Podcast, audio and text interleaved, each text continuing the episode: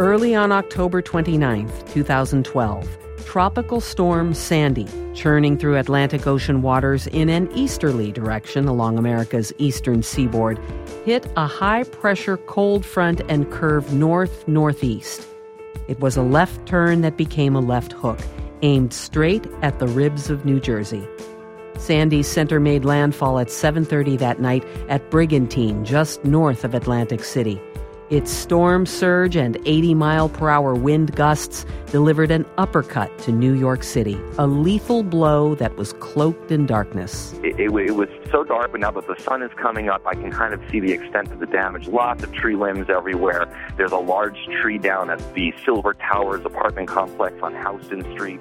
Many the combination of a huge tropical storm colliding with a massive cold front at high tide during a full moon meant we were in for something that no one alive had ever experienced in the New York metropolitan area. There's a boat, a yacht in my front yard. It's the second one in a half an hour that has floated by my house. My first floor is completely flooded. My front yard is a raging ocean.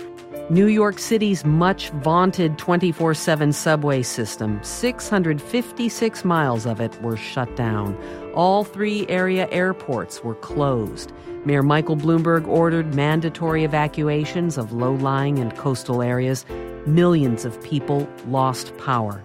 Our region hunkered down and WNYC was on the air live, watching and waiting with our listeners. The only thing we have working is a transistor radio. It is old They're times. The only thing we have coming uh, around all again. All internet services out. All electric is out. No cell phones. Nothing is working down here. More than 100 people in New York, New Jersey, and Connecticut lost their lives to the storm, most due to drowning. The material damages were massive. Sandy would become the second costliest hurricane in U.S. history after Katrina, leaving assessed damages of $65 billion. And as we're learning, the emotional toll is still being tallied every day by those putting their lives back together. We've gotten callers and texters who actually say, I'm only realizing now the effects that Sandy has had on me. You're listening to Life After Sandy, one year later. I'm Amy Eddings. We've been following this story for a year now, reporting on Sandy and its aftermath. Our look at life after Sandy starts with WNYC's Janet Babin. Janet, you did a coast check in January and May of this year, traveling from Cape May, New Jersey, all the way to Montauk, Long Island. What's your overall impression of how these very disparate communities are coming back together after Sandy one year later? I think what we're seeing, Amy, is that there are still pockets, still to this day, that have yet to recover. And we're trying to track why that is. There's apparently a lot of red tape, a lot of bureaucracy, uh, a lot of uh, federal regulations that were put in place after Katrina to stop any kind of waste. Um, but residents are finding uh, these rules and regulations hard to deal with. Let me push back just a little bit. This was an unprecedented storm. Are we suffering from high expectations here? I mean, in, in some ways, aren't we really exactly where we should be, still trying to figure a lot of this stuff out because of the extent of the damage? Perhaps it's true on paper, Amy, that we are exactly where we should be. And yet, as I traveled up and down the coast and I saw, as you said, disparate communities still struggling, people still not in their homes, still without utilities 12 months in. Uh, it, it's hard to imagine life like that. It's completely disruptive. Families have been separated. Um, people's lives are shredded because of uh, this work not being done. Fielder Avenue is one particular block you've honed in on. It's located in Ortley Beach, part of Toms River Township in New Jersey. What made you choose Fielder Avenue as one of these stubborn pockets where things just are not going well? You know, Amy, soon after Sandy, I went down to New Jersey uh, when many areas were disaster areas. And um, a lot of places weren't allowing people to come in, no reporters, no residents. It was dangerous. This was a complete disaster area. Um, but I was lucky enough to make it on to the barrier island where Ortley Beach is. And uh, I found that I could get onto Fielder Avenue. And it was one of the days when New Jersey was allowing residents back to that region just for a few hours to check on their belongings in their homes. I managed to connect. I saw that this was one of the most devastated parts of the Jersey Shore. And we found some great people, and we decided that this would be our marker. This would be our uh, measuring stick uh, as to how uh, the recovery was going. Okay, Janet, use that measuring stick. How is the recovery going on Fielder Avenue? Well, Amy, I was there a few weeks ago on a stormy Friday afternoon, and you go up and down the street, and to be honest, not much looks different from three or six months ago. There are still vacant lots. There are still homes that have been abandoned, haven't been touched since the storm. I caught up with a couple, Barry and Ileana Ingram, that we first met about a year ago when they were shoveling out from three plus feet of sand that the storm had dumped in their front yard. My workout. My back is killing. Why? I did all that. When Sandy hit, the couple lived year round in a two story house a half block from Ortley Beach, and Barry stayed to ride out the storm. And the house was going like this boom, boom, boom, boom, boom. And there was stuff in the basement hitting the pipes like a submarine going boom, boom, boom, boom, boom, boom, boom. Pitch black out, wind woo. The house took on about nine feet of water and remains uninhabitable. Like many who were devastated by Sandy, the couple hope to be back in their home by summer. On a stormy Friday a few weeks ago, I went to Fielder Avenue to check on their progress. Up and down the block, little has changed since summer. The vacant lots and abandoned homes give the block an eerie, desolate feel. The Ingrams are farther along than most, but they still have a lot left to do. Welcome to our home. Thank you. Ileana laughs because she still has studs for walls and plywood subflooring to walk on. when do you think you'll move back in? well, right now I'm waiting on my permit for plumbing to hook up water and sewer. It's going on three weeks. And when you submit it, they tell you five to 20 business days. Ileana says obtaining the required permits has been a full time job. But Tom Kelaher, the mayor of Toms River Township that includes Ortley Beach, says his staff is approving permits as fast as possible. There's a, a minimum of a 21 day turnaround, okay? Because it has the plans have to be reviewed, zoning has to make sure it doesn't violate any zoning ordinances. We're not going to let the place be rebuilt with a hodgepodge. But it's not just permits. Thousands of residents impacted by Sandy have a laundry list of complaints about the pace of recovery. From the changing federal flood maps that held up decisions on how high to rebuild, to delays or denials from insurance adjusters, to languishing grant applications. In February, Governor Christie announced that New Jersey had received $1.8 billion in federal aid money that would be funneled through the state. Most of it, he said, would be money that residents wouldn't have to pay back. Our goal on this first section of the money is to use it predominantly for homeowner grant program and a small business grant program. Notice I'm saying grants, not loans. We know that a lot of our homeowners already have debt. More than 15,000 people applied for these large grants, up to $150,000 per family. But the state admits a year since the storm, just 100 applicants have received a grant, a tiny fraction of the more than 15,000 who applied. But when it comes to federal disaster loans, the numbers are reversed.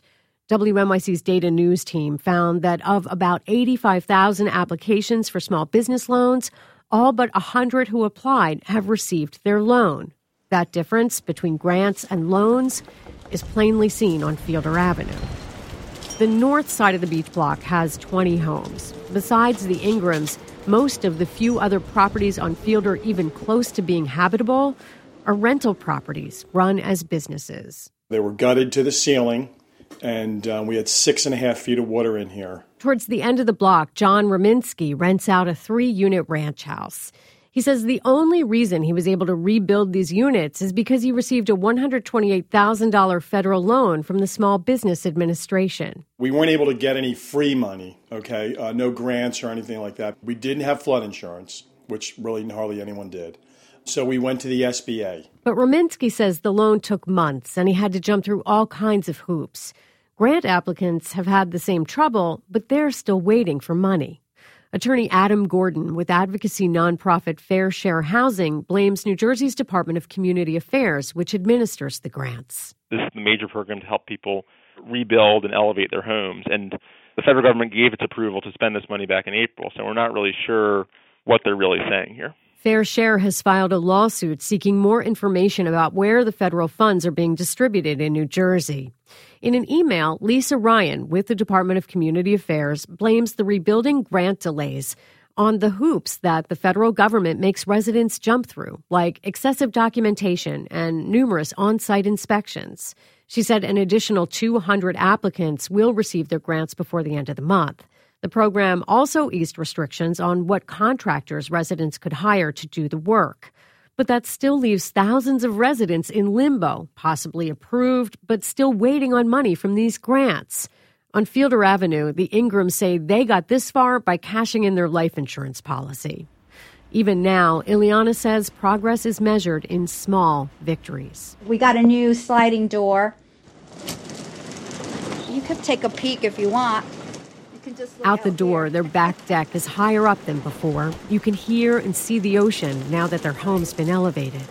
But the Ingrams still have a long way to go before they move home and begin to enjoy that view. For WNYC, I'm Janet Babin.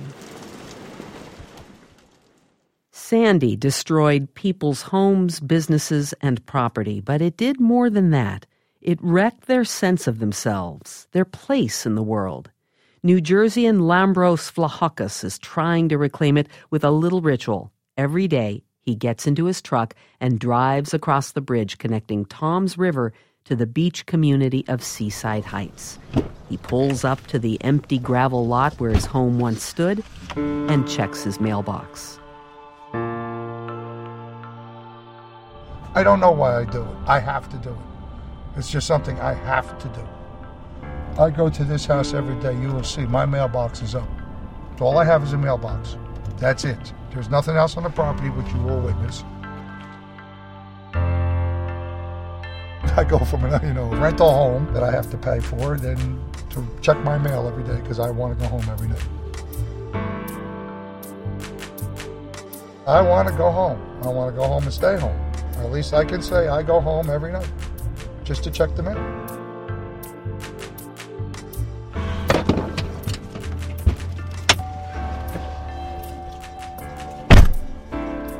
That's my lot.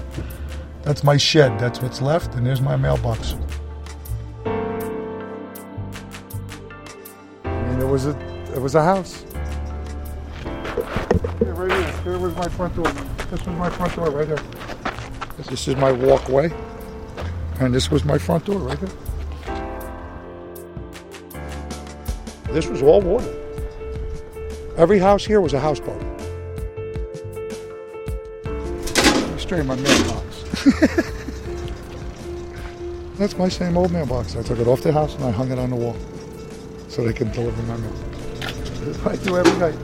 Nope, no mail. Up the coast from New Jersey's seaside bungalows, a different kind of housing stock was particularly hard hit in New York City its public housing developments. Many of these high rise complexes were built along the edges of the city in communities like Red Hook and Coney Island. The restoration of power and repairs came slowly for these city owned properties. Residents lived in cold, dark apartments for weeks. Twelve months later, WNYC's Ilya Marritz reports the storm damaged buildings are still relying on temporary boilers to provide heat and hot water and that has residents worried as the winter approaches. Hammel Houses is a cluster of brown brick apartment buildings. It's right under a flight path to Kennedy Airport. And seen from the air, the houses would look like 14 off kilter crosses staked on the narrow Rockaway Peninsula. Almost 2,000 people live here, and for almost a year, they've found hot water is unreliable and unpredictable. Here's Catherine Darby. Once in a while, you get hot water. We don't get hot water all the time. She says to draw a bath, she sometimes has to boil water on her stove, but the next step is not easy. Darby uses a walker. I have to put it on this and get it to the bathroom. So you put the hot pot of water on your walker. Yeah. And walk it over. Uh huh. That's what I do. It's a lot, but If you want to wash up, you don't want to be smelling, you got to wash. So, why do residents have to heat their own water? A lot of people think it has something to do with this a rented mobile boiler set up outside the boiler room that flooded in the storm. Basically, what I'm looking at is a big temporary plywood house, and right next to that is a truck that says Holman Boiler Works. The truck has Texas plates. Steam billows out of a valve in the underbelly, and the ground is wet from dripping water. It looks temporary, but also kind of permanent. I mean, there's already grass growing up under the wheels of the truck. That shows that it's been here like a whole season. This worries Carmen Munoz. With the winter coming, I don't like that. I want a hot water in my house and heat. Across the public housing system, not one of the 23 mobile boilers installed after Sandy has had a permanent replacement. I think that the city dropped the ball on this one. Lucy Newman is a staff attorney at the Legal Aid Society. 12 months after the storm, it appears that in the buildings that really were hit badly, that nothing's been done. Newman and I went through the list of buildings with temporary boilers and tallied the residents. So Redfern has 1,641. Okay. And Surfside has. It comes out to over 10,000 people in Rockaway, Coney Island, Red Hook, and the Lower East Side. Months after many private homeowners installed permanent boilers, people in public housing must rely on a stopgap. Cecil House is general manager of the New York City Housing Authority. He says it's not fair to compare public housing with private. Family homes take mass produced boilers. Big housing projects need to have them custom built. It's a much more complicated engineering effort to design that boiler, have it actually fabricated, and most of them are fabricated on site, and calibrate it, test it, hook it up to the system, and then have it actually take over and carry the load. And there's work to do even before that. The authority doesn't want to lose any new boilers in the next big storm, so a solution has to be devised for each individual boiler room. And that hasn't been done yet. The boiler room in Hammel is below ground. Uh, and it flooded. So our effort will be one of two solutions. One is to either waterproof that room or to build a separate boiler room for that location. At a higher elevation, where floodwaters won't reach it. Either way, the fix will take time. I would not expect the, the solution to be in place for this heating season, and it may not be in place for the next heating season, but it would clearly be in place after that. So, Hammel houses may not have a permanent boiler until late 2015. Meanwhile, House says the temporary boilers are actually performing very well, better in some cases than the old boilers. He's asking anyone who loses heat or hot water to call in their complaint right away. He says the agency will make them a priority. That was WNYC's Ilya Marritz. Stay with me. I'm Amy Eddings. You're listening to Life After Sandy, one year later. Coming up next, a conversation with host Brian Lehrer.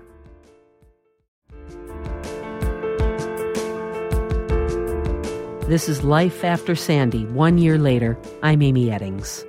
Joining me is someone who was with me in WNYC studios through the evening of October 29th, 2012, when Sandy made landfall and the full brunt of her force was being felt across the Jersey Shore, New York City, and along Long Island.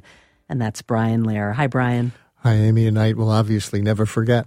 We're still feeling the repercussions of Superstorm Sandy. People are still digging out. And that's one of the ways that the media uses an anniversary, hopefully for good, not just to wallow in, you know, the disaster tape of a year ago, but to point out what has not yet come back together and for whom. What lessons have you learned through this year from that evening, Brian, and going forward from what you've heard from your listeners throughout the year when you've talked about Sandy on your show? Maybe the biggest thing that stands out for me a year later, Amy, is how an emergency demands community. When the power went out for so many people's computers and televisions, we had so many listeners to WNYC because you can listen to the radio on a battery, obviously. People seeking weather updates and emergency information, of course, but also people who didn't want to be alone. And we were their connection. You know, we can build all the high walls we want, and we should. We can bury the power cables underground, and we should, all that technical stuff. But the more community is strong, the more likely people are to survive a disaster. Another thing that the media said a lot around Sandy time was that this storm did not discriminate. It hit rich areas, it hit poor areas. We were all one in being subject to nature at its most fierce. And to some degree, it was true. Certainly, there were upscale homes devastated in Belle Harbor and things like that. But for the most part, the more I saw and heard, the more I came to believe that for the most part, it sorted us by how privileged we were before the storm. Wealthier homeowners on Long Island had generators, poorer ones did not. Battery Park City was well defended. Public housing projects in Coney Island were not. The young and healthy and well connected to community could often scramble their way to someplace else. The old or sick or isolated could not. Here's one moving and extreme example from some days after the storm. Our guest was Bob Dennis, parish manager at St. Margaret Mary Catholic Church in Midland Beach, Staten Island, talking about unidentified people who had been killed by the surge. One of the other things that uh, they're not releasing is the number of people who are unclaimed because they were illegal immigrants that were living in Midland Beach. Unclaimed bodies? Uh, yeah. Now we we uh, in speaking with with uh, firemen who live in the area, who actually did a lot of the rescue and the removal. Um, they were taking they were taking bodies and placing them in in Midland in uh, Miller Field in a refrigerated trailer, and then that's where they, they kept them until they were identified. So that was Sandy for some immigrants here illegally. Death by storm surge and their loved ones too afraid to come forward and claim their bodies. You may want the undocumented to self deport, but nobody wishes this on them. So, for me, one of the biggest lessons to learn is to rebuild and plan for future resilience in ways that are super sensitive to the most vulnerable among us. Brian Lehrer on Lessons Learned, what he's been hearing from you during his show on WNYC, heard weekdays at 10 a.m. on 93.9 FM and AM 820. Thanks so much, Brian. You're welcome, Amy. One out of every 10 New Yorkers is disabled. On a normal day, these 900,000 residents take advantage of this world class city with the help of elevators, wheelchair accessible buses, and Access-A-Ride vans, and a host of other services and accommodations. But Sandy showed New York City is not equipped to protect its most vulnerable residents in an emergency. Advocates for the disabled have sued saying the city's emergency plans violate the Americans with Disabilities Act. WNYC's Robert Lewis has been looking at the case. I'm Vivian Lee. And I'm Cheryl Wills with the New York One Minute. Mandatory evacuations are now in effect for residents of low lying. One year ago, just hours before Sandy hit, Mayor Michael Bloomberg addressed a nervous city from an evacuation shelter on the Lower East Side. But the most important thing I can say right now is if you live in Zone A, you must evacuate. We have a plan to keep you and New Yorkers safe. If you follow that plan, we'll get through this storm just fine. But that plan didn't work for everyone. In the chaotic days after the storm, stories emerged of people trapped in darkened high rises struggling to survive. This was WNYC reporter Marianne McCune in a piece that aired November 1st last year. McCune was helping an 87 year old woman stranded in a housing project to call her best friend. Oh, it's ringing. Hello? Doris. Yes. Um, there's a reporter from the news helping me out here. Bernice was trying to get you. They, they can't get me because I, I don't have no phone, no light, no nothing. So what you want to do now? What I can't do, can't do nothing. The two start to go back and forth, arguing about whether Mrs. Maynard should leave. I can't come down the steps because all the lights are out and whatnot. What am I going to do? Uh, you know, I can't walk too good. Now, many of the people trapped in such situations were young and healthy and chose to ignore the evacuation orders. But Julia Pinover says the city didn't do enough to evacuate and shelter thousands of elderly and disabled residents. During Sandy, we saw people with disabilities suffering tremendously and unnecessarily, in part because the city was terribly unprepared and confused about how to serve this population. Pinover is an attorney with disability rights advocates. The organization is suing New York in federal court, alleging the city's emergency plans are inadequate for people with special needs. People like Joyce Della Rosa. I'm in a wheelchair because I have an orthopedic bone defect. Della Rosa lives in an apartment in Kips Bay, just outside of Zone A, with her daughter who is also in a wheelchair. They stocked up on groceries and prepared as best they could for the storm. You know something? I still have my emergency supply food over here. But they weren't ready for the prolonged power outage after Sandy. De La Rosa uses an electric powered oxygen machine at night. Without it, she gets headaches, her body hurts, and she can't sleep. My daughter wanted me to go to the hospital right away after 24 hours. Because she said, Mommy, you know, you can't sleep and um, you're going to have trouble breathing, you know. So she was really concerned. After three days without her oxygen machine, she finally called an ambulance. Advocates say the city had no plan to check on people like De La Rosa. Emergency personnel didn't start going door to door until 10 days after the storm hit. And the city's program to help evacuate the homebound might as well have been non existent.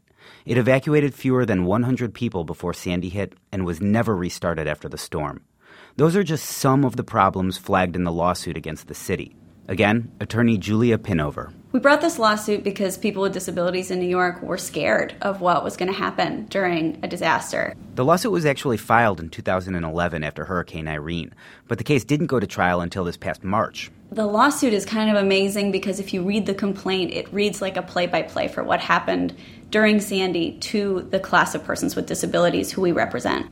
It's only the second lawsuit of its kind to allege a local government's emergency plans violate the Americans with Disabilities Act. The advocates aren't looking for money, but want the court to force the city to improve its plans. Sam Bagenstos, a professor at the University of Michigan Law School and an expert on disability law, says people across the country are watching the New York case closely. I think it's a very big deal. I mean, I think these are really life and death issues for people with disabilities, uh, and this is a case that establishes the principle that people with disabilities, like everybody else, have to be fully accounted for in emergency preparedness actions. City officials declined multiple interview requests, but they did provide a prepared statement saying the city's emergency planning, quote, takes care to incorporate the needs of people with disabilities. But the Department of Justice apparently disagrees. The feds weighed in on the case in May, siding with the plaintiffs and urging the judge to rule against the city. Law professor Bagenstos says such filings can carry a lot of weight. I think it's a very significant event when the Department of Justice makes a filing like this. The Department of Justice is the agency that's responsible for enforcing the Americans with Disabilities Act against state and local governments, and they have a special responsibility to tell the courts what the law means. It means, even in an emergency, the city needs to provide equal access to services for residents like Melba Torres. This is my room. Torres has cerebral palsy. She's maneuvering her 500 pound battery powered wheelchair through her small New York City Housing Authority apartment on the Lower East Side in what was Zone A, the area most at risk of flooding in a big storm. She left this apartment before Irene hit in 2011 and went to a city shelter with her aides. I have to tell you that it was not equipped for us, for somebody in a wheelchair. They had military cots, so I stood in my chair and put pillows to prop myself. She spent the whole night upright in her wheelchair, trying to sleep. And if that wasn't bad enough, the shelter's bathroom door was too narrow, so her aides had to carry her into the stall. She says it was embarrassing. Because then everybody else that was trying to go to the bathroom would just stare at us, and they asked us a couple of times why it was taking us so long. So at that point, I really felt singled out. Despite the experience, Torres says she was willing to evacuate again during Sandy but she says she didn't get a notice to evacuate until 5:40 p.m. the night the storm hit, less than 3 hours before her building's elevators were to be shut down, and she didn't have time to line up transportation that could take her wheelchair. We were still here. Um, the elevators had been shut down. So at that point, I was thinking, oh dear God, how am I going to come down? I live on an eighth floor. Hours later, the power went out, leaving Torres and her aide in total darkness. a total fear came over me, and I just cried because I felt trapped. Her story was part of the case against the city, which went to trial in March. That trial raised serious questions about the city's emergency plans. It turns out the city didn't really have a way for disabled people to get information during the storm other than 311, which was overwhelmed and had wait times of 26 minutes on October 31st. The city also failed to stockpile shelters with items for the disabled, like meals for diabetics. And testimony revealed officials didn't even know how many shelters were accessible to people in wheelchairs. In the past year, the city has tried to figure out which shelters are accessible, and a city task force recently recommended making door to door searches for the vulnerable standard protocol. But Pinover, the disability rights attorney, says she has seen little change. I haven't seen any improvements in the plans over the past year. So I, I think if a hurricane were to hit tomorrow, we'd see the same thing as we saw during Sandy. Advocates and others are waiting for the judge to issue his opinion in the case. It could come any day now. They say it's worth noting that while the city has few detailed plans for helping the disabled, it does have a plan for some other vulnerable residents.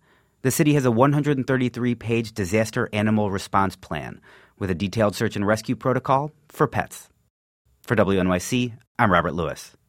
A year after Sandy, it's still not business as usual for many business owners.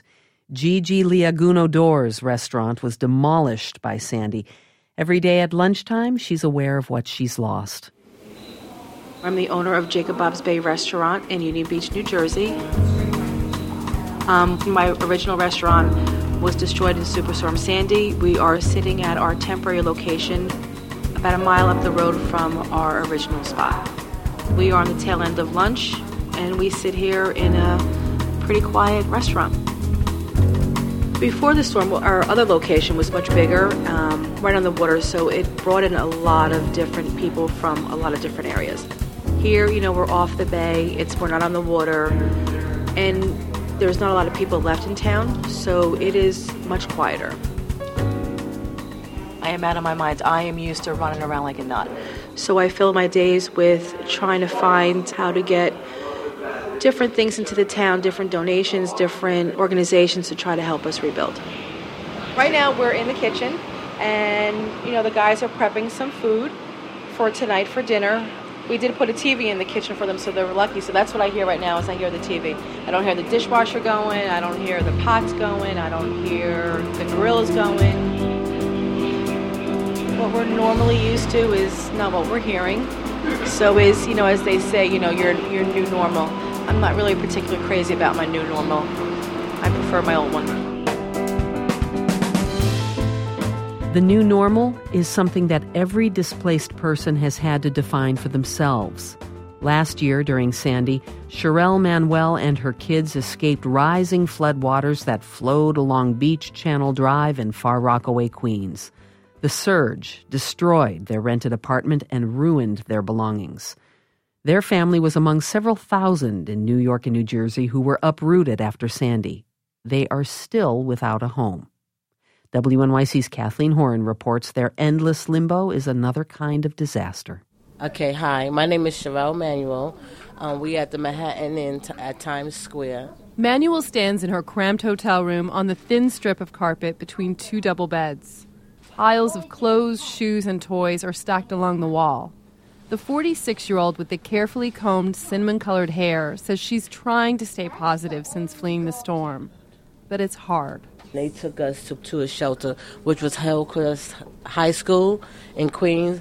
So we was there for like a month. After sleeping there on cots, the family moved to a shelter in the Bronx. Then began their stint of rubbing elbows with the tourists in Times Square. Since last November, they've had to hop from one midtown hotel to another. Five moves in all. They brought us to the Paramount on 46th Street and 7th Avenue.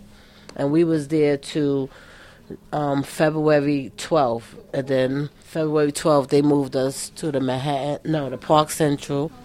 So you can see we still have stuff in the bags. Along the way, Manuel says they stopped unpacking. The exception dozens of Betty Boop and Smurf figurines sprinkled around the sixth floor hotel room to cheer the place up. My name is Naja, and I'm seven. And it's hard um trying to go to school this um the mad early. Nadja is the youngest, and they wake up at 5:30 in the morning to make the 2-hour trip to her school in Far Rockaway. Manuel's older daughters live down the hall. 22-year-old Diamond Williams keeps two important things to the family in her room: the microwave oven and Fifi, the pet rabbit they managed to save from the floodwaters. The bunny sleeps in a cage near her bed. Diamond, say hi. That's the moody one. Diamond sports a gold scarf wrapped around her head. She says you'd be cranky too if you had to exist on fast food chicken and hamburgers. I gain weight. Because we've been eating greasy food every day. We can't cook. We got to eat the same thing over and over. So it's like, we're not used to that. Like, my mother used to cook Monday through Friday and Sunday. Before we moved here, I used to come to Times Square to go to the movie theater. Now I think when we move out of the city, I will never come back. Like we've been here for a year. Manuel says the thought of finally moving is what's keeping her going. She says the long term uncertainty has been harder to heal from than the initial trauma of the storm. In this whole situation, nobody never asks us about how you're doing mentally. You understand? That's the most important thing. And if they didn't care about me as a mother, what about the children? What about them talking to the kids finding out if they're all right? The city says about 175,000 people received some form of post storm counseling through the Department of Health. Manuel has found counseling on her own. What the family says it really needs to heal is a more permanent home. But anyone who's ever searched for an affordable apartment in the city knows how tough that is. Housing advocates say there's about a 1% vacancy rate in the five boroughs even lower for places that are considered affordable. And Manuel says if you're a Section 8 tenant, forget it. They think all Section 8 people destroys property. After months of looking, Manuel recently found a three bedroom duplex back in Far Rockaway. This is what I was looking for, you know, it's big. Um, a backyard for my baby because that's what she keep asking about. She says, "I want a backyard so I can put a slide in the swimming pool." Even though she has a copy of a signed lease, Manuel's hopes of moving into her new digs by the anniversary of the storm were recently dashed. They're not sure if they're going to give me an apartment, so I've been calling the landlord all day, haven't heard from her. And, like, right now, I don't know what to think. She says the landlord was thinking of renting to another family. It's It's been a journey, and I've been trying, but it's hard. It's like I've been on a marathon, and then I got to the end, and then now it's like it started all over again. Sherelle Manuel received a call from her caseworker this week saying the landlord agreed to give them the keys. She and her kids hope to move in on November 1st. In the meantime, they're being transferred to a less expensive inn in Queens. The family is among the last 100 households to vacate the hotels. For WNYC, I'm Kathleen Horan. Of the more than 100 people who died in the tri state area because of Sandy, most of them were on Staten Island. 13 people died in one square mile of its eastern shore, which faces the Atlantic Ocean. The area includes the communities of Midland Beach and Ocean Breeze, where WNYC's Jim O'Grady has been checking in with Sandy survivors to see how they're faring. Until last October, Santo and Gail Lisa had spent 30 dry years in their house in Ocean Breeze. No wave had ever come close to cresting the raised boulevard that lies between them and the beach. But then Sandy pushed a white-capped surge of water down their street. Santo says it flooded their basement in no time. If you've ever seen whitewater rafting, that's how fast it came in. Boom, boom. He ran outside and heard a voice from across the street. I'm standing on my back deck, and I'm hearing her, please help me. We're at the spot where Santo and Gail stood that night. The cry was coming from a house down the hill. He recognized it as the voice of Diane Norris, a 65 year old woman who lived with her 89 year old mother, Ella Norris. Now it's dark, and she's saying, Please help me. And I'm saying, Where are you at? So she showed me a flashlight. Santo was less than a 100 yards away, but separated by a rush of water 12 feet deep. I says, You know what? I'm going to get you help. If I can't get there, so I called 911 at least five times. And they kept on telling, We're going to get somebody there. We're going to get somebody. I says, Listen, I'm a fireman.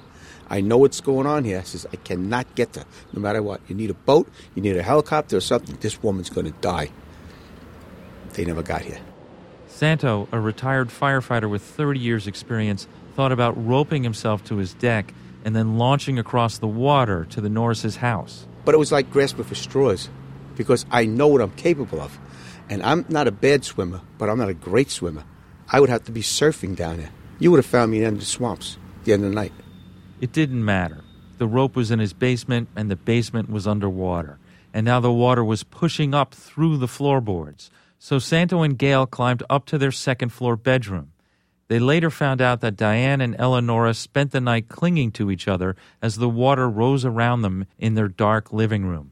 Before dawn, Ella told Diane, I can't do this anymore, and died in her daughter's arms. Mother was 89, and I'm pretty sure that water was cold as ice. At 89 years old, I don't think you have the same resistance. The next day, a neighbor named Big Frank rescued Diane from her house. She has since moved to Goshen, New York, about an hour north of the city. It's almost a year and I miss her like the same day it happened. I miss her like crazy. My heart is still broken. She's still recovering from the trauma, and so are Gail and Santo, who are burdened by survivor's guilt. It was horrible. It was the horriblest thing. All that we've gone through, I never had the feeling in the pit of my stomach that I couldn't help. And anger at the wreckage that the storm brought to their neighborhood. Weeks after Sandy hit, Gail would still find herself sitting outside her house crying.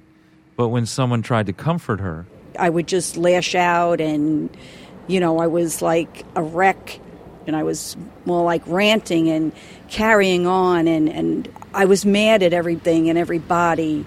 I asked Gail if the storm is an act of God, then who could she be mad at? She shakes her fist and says that's who she's mad at God. I'm mad at him. she can laugh now, but it's taken time. Right after Sandy, the couple moved in with her sister while their house was repaired. That's when Gail sought counseling. I do group, I do one on one, I'm on medication. I'm doing much better. I don't cry every day anymore, and I'm laughing a little bit more, so I'm grateful for that. She's not alone. A Gallup survey showed that clinical diagnoses of depression increased by 25% in people living in zip codes most affected by Sandy. Christian Burgess is with the Mental Health Association of New York City. That 25% increase, according to the study, represents about 540,000 adults, and it doesn't even take into account kids or milder mental health effects. The study came out in January, but Burgess says it's safe to assume that many people in our area are still suffering psychologically. We've gotten callers and texters who actually say, I'm only realizing now the effects that Sandy has had on me. New York State estimates that its crisis counseling program has been contacted a million times by people affected by Sandy. And media coverage of the storm's first anniversary is likely to stir up emotions in survivors. It exposes them to memories, sights, sounds that might take them back to the disaster. And if they've had struggles in the past year, that can trigger flashbacks, nightmares.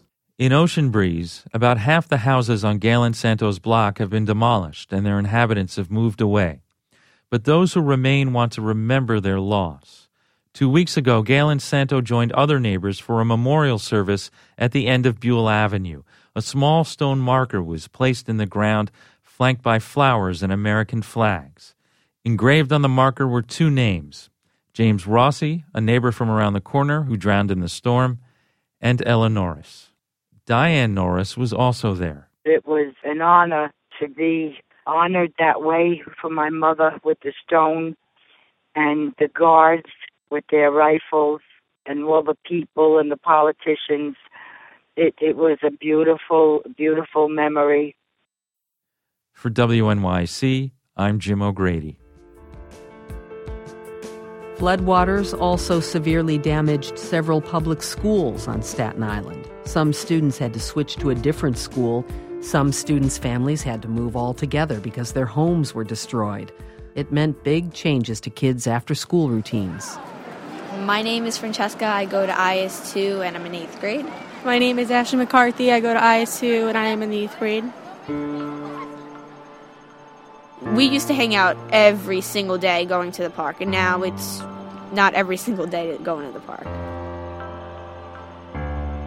When I go back to the, the old neighborhood where we always used to hang out, we used to play football on the streets, play baseball on the baseball field, like manhunt in the forest. There's nothing left. You see the beach, you know, there's no more trees. Two people live back in their normal house, and three of us are in different places. So I'm the farthest away. I'm living in Tottenville, so it's a 45 minute bus ride. We normally go to Dunkin' Donuts often. That's like, I'd say, where we go the most is Dunkin' Donuts, Subway, and this pizza place at my house. But it doesn't bother me because I know that I see them every day when I come to school, and I talk to them outside of school on like social networking and like ooVoo and Skype. So that's how I know like we talk all the time, and that's how I know our friendship's still strong and stuff.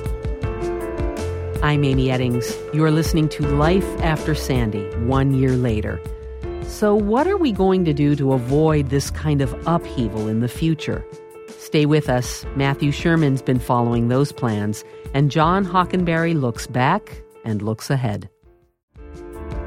I'm Amy Eddings. It's Life After Sandy, one year later.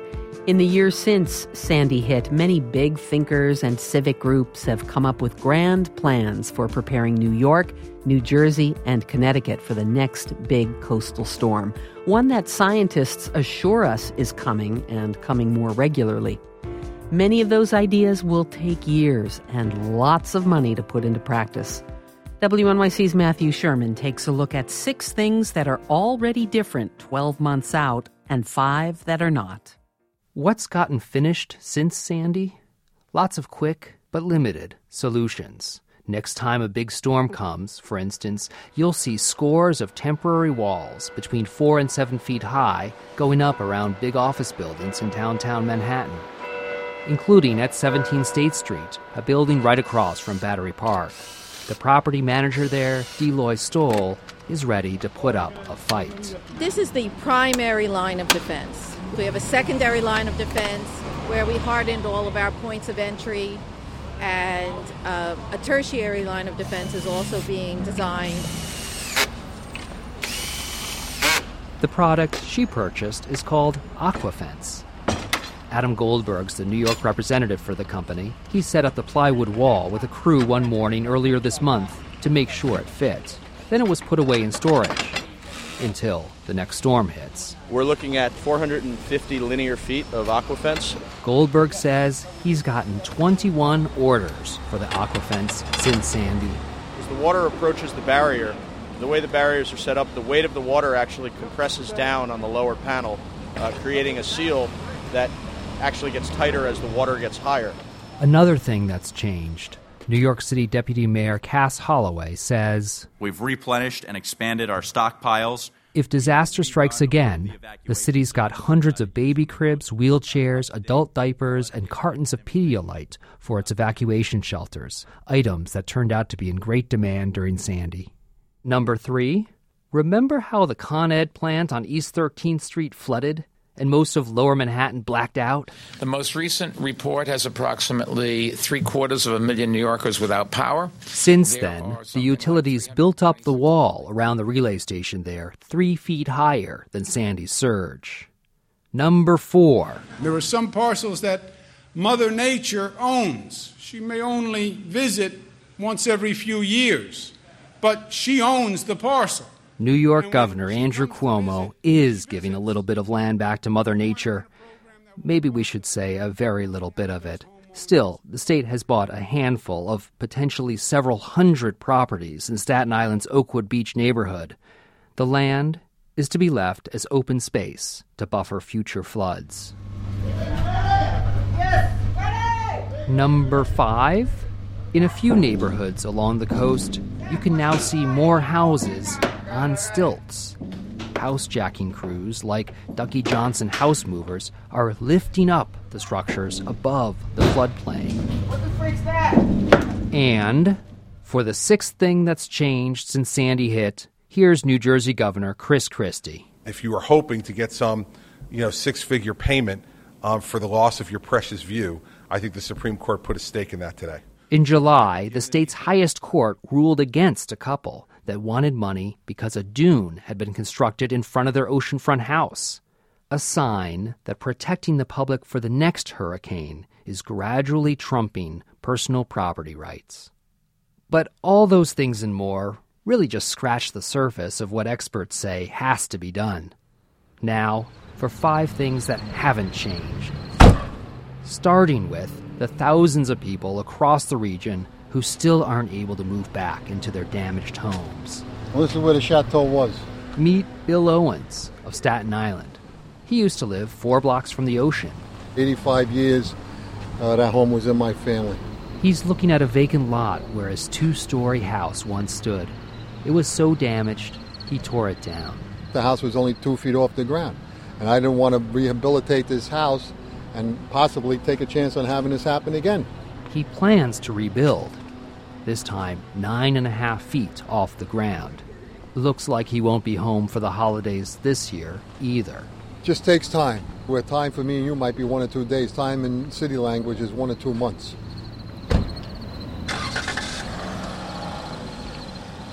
The second thing that stayed pretty much the same since Sandy about 50 years ago, the U.S. Army Corps of Engineers unveiled plans to protect coastal neighborhoods, like where Owens lives.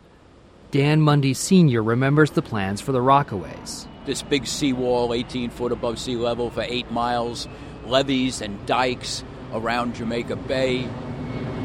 But those barriers never got built for various reasons. What if that plan had been put into effect? The Army Corps is expediting new studies, but the coast will remain vulnerable for the foreseeable future. Number three, surveys suggest that only about a third of Zone A residents actually left their homes before Sandy hit. Jay Baker, a hurricane evacuation expert at Florida State University, predicts the city's still going to have a hard time getting many more people to evacuate next time. People who didn't get flooded, whose neighborhoods didn't get flooded in this case, those people aren't likely to learn too much from other people's experiences. That is, they're not likely to say, gee, that could have been me. Fourth thing that hasn't changed? Or really, this one's reverted to the way it was a few years ago. If you are taking the number one subway line to the South Ferry station, you will hear a familiar announcement about where in the train you have to sit in order to get out. Once again, you have to be one of the five cars in front of the conductor's car in order to get the South Ferry. Sandy destroyed a brand new station at the Staten Island Ferry that finally had a long enough platform to accommodate full size trains. So the MTA reopened the old station, which has a much shorter platform. And one more thing that hasn't changed sea levels are still rising. About a hundred yards south of the South Ferry subway station, along Manhattan's Battery, stands the official gauge that measured Sandy's 14 foot storm tide. It's a tall white pole sticking out of the water. We know the sea level rise for this area because of this gauge and a few others like it. Adam Sobel is a professor at Columbia University. The middle of the road estimate now would probably be about a meter, which is three feet in the next hundred years. When we visited, the water was about six feet below the top of the seawall. You can see that, you know, a couple of feet of sea level rise, and high tide would be a few more feet on top of that, and you'd be pretty close to this top of the seawall already, even without any storm. So, just from looking at this, you can tell that we're going to need to do something before too long. Sobel says the more that time passes, the more our memories of Sandy will fade, and the less likely it is we will do anything significant at all. For WNYC, I'm Matthew Sherman. Wrapping up our retrospective of Sandy and how it has changed us and our physical city is John Hockenberry, the host of The Takeaway. Sandy was a story that literally came to his front door, to the renovated waterfront warehouse apartment building where he lives with his family in Red Hook, Brooklyn. I am so lucky. I'm the really lucky guy here.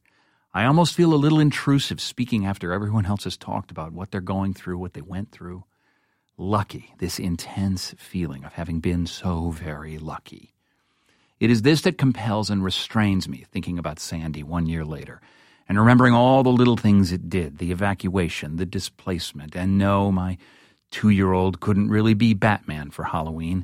He had the mask, but whatever the costume, we were all displaced, homeless, flooded out folks from Red Hook, Brooklyn. There was no mask to cover that up.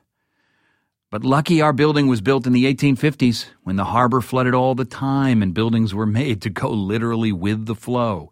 A century and a half it took for us modern New Yorkers to clog things up, to think we could just build a few walls, sink a few beams, and that would be that. oh no. We were lucky. Not like the old man and the younger lady and their big fat tabby cat who would sit in the window in my neighborhood and watch people walking by. They're gone. House condemned by mold. They're just gone. We got power on pretty quick. That was lucky. And for weeks, I would look over at the projects and see those lights off and feel so sad and angry and fearful for those people trapped, some of them in wheelchairs like me, but with the lights off, the elevators not working on high floors, And so we all helped. We all rallied around those housing projects. They became the flagship brick buildings in our flotilla flooded neighborhood of Red Hook. Get that power on. Get this up and running. We shouted, we talked, worked, delivered, volunteered. My kids were part of this theater sing along group. They would climb the stairs and sing songs, and people would come to their doors grateful and smiling. And then they would fill out the city and federal forms so they could get assistance when they wouldn't answer their door to strangers before. It was a flood of music and neighbors to repair a flood of wind and ocean. So lucky we all were to look at those faces in the dark and the cold, and then the light when the power came back on, the Fairway Market opened, and the bodega, and the t shirt place, and all of our faces had lost their masks. It wasn't the hipsters from Van Brunt anymore, the posse from Clinton Street, the old folks over on Sullivan, the artists on Conover, or the Vietnam vet dudes on Reed. It was just us. Us. In Red Hook. Neighbors. And that's kind of the deal this Halloween. My son, now three, is going to be Iron Man this year, but there's no costume that can hide the fact that after Sandy, we're all going as neighbors. No trick. It's just Sandy's unexpected and very human treat. I'm John Hockenberry. To see our complete Sandy coverage and a slideshow, go to WNYC.org for the Life After Sandy series. Do you have a Sandy story to tell about how your life has changed? Find our Sandy minute by minute clock at WNYC.org. Life After Sandy, one year later, was put together by the reporters, producers, engineers, and editors of the WNYC newsroom with help from The Brian Lehrer Show. Noted contributors include mix engineers Paul Schneider, Wayne Schulmeister, James Coyle, and Merritt Jacob. Editors include Gisele Regatao, Matthew Sherman, Nancy Solomon, and Karen Frillmann, who produced this program. Our vice president for news is Jim Schachter. I'm Amy Eddings.